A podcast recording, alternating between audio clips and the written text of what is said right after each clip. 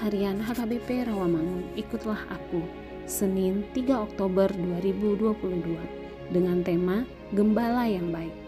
Bacaan kita pada pagi hari ini diambil dari 1 Korintus pasal 7 ayat 20 sampai dengan ayat 24. Dan bacaan kita pada malam hari ini diambil dari Yunus pasal 4 ayat 1 sampai dengan ayat 11. Dan kebenaran firman Tuhan untuk kita pada hari ini diambil dari Yohanes pasal 6 ayat 14. Demikian firman Tuhan. Akulah gembala yang baik dan aku mengenal domba-dombaku dan domba-dombaku mengenal aku. Sahabat ikutlah aku yang dikasihi Tuhan Yesus. Dalam hidup yang penuh tantangan dan mara bahaya, betapa melegakan jika kita mendengar suara Yesus yang menyatakan, akulah gembala yang baik. Pernyataan Yesus itu mau menunjukkan bahwa Yesus bukan hanya gembala yang melindungi domba-dombanya, tetapi ia rela memberikan nyawa bagi kepentingan domba-domba. Ini dikontraskan dengan orang upahan yang hanya mencari keselamatan diri saja. Orang upahan adalah hal yang umum di Palestina mereka dibayar untuk tugas menggembalakan dan tentunya diharapkan oleh pemilik domba untuk bisa menggembalakan dengan baik, termasuk berjuang menghalau binatang buas. Namun, karena ia bukan pemilik domba-domba, ia tidak mempunyai hubungan yang intim dengan domba-domba.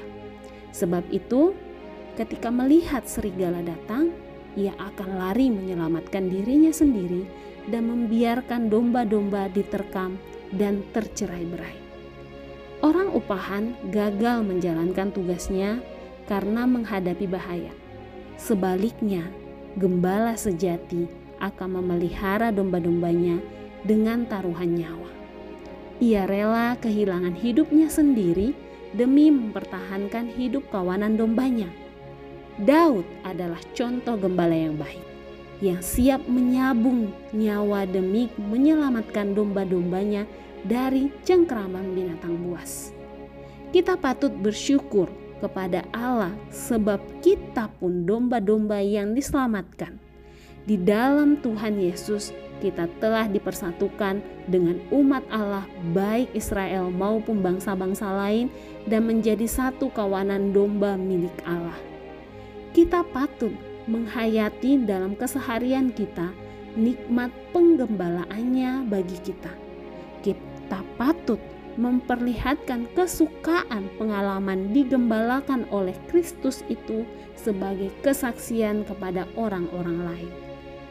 Adakah kita sungguh bersyukur atas pengorbanan Sang Gembala yang baik yang telah menyelamatkan kita? Amin. Marilah kita berdoa.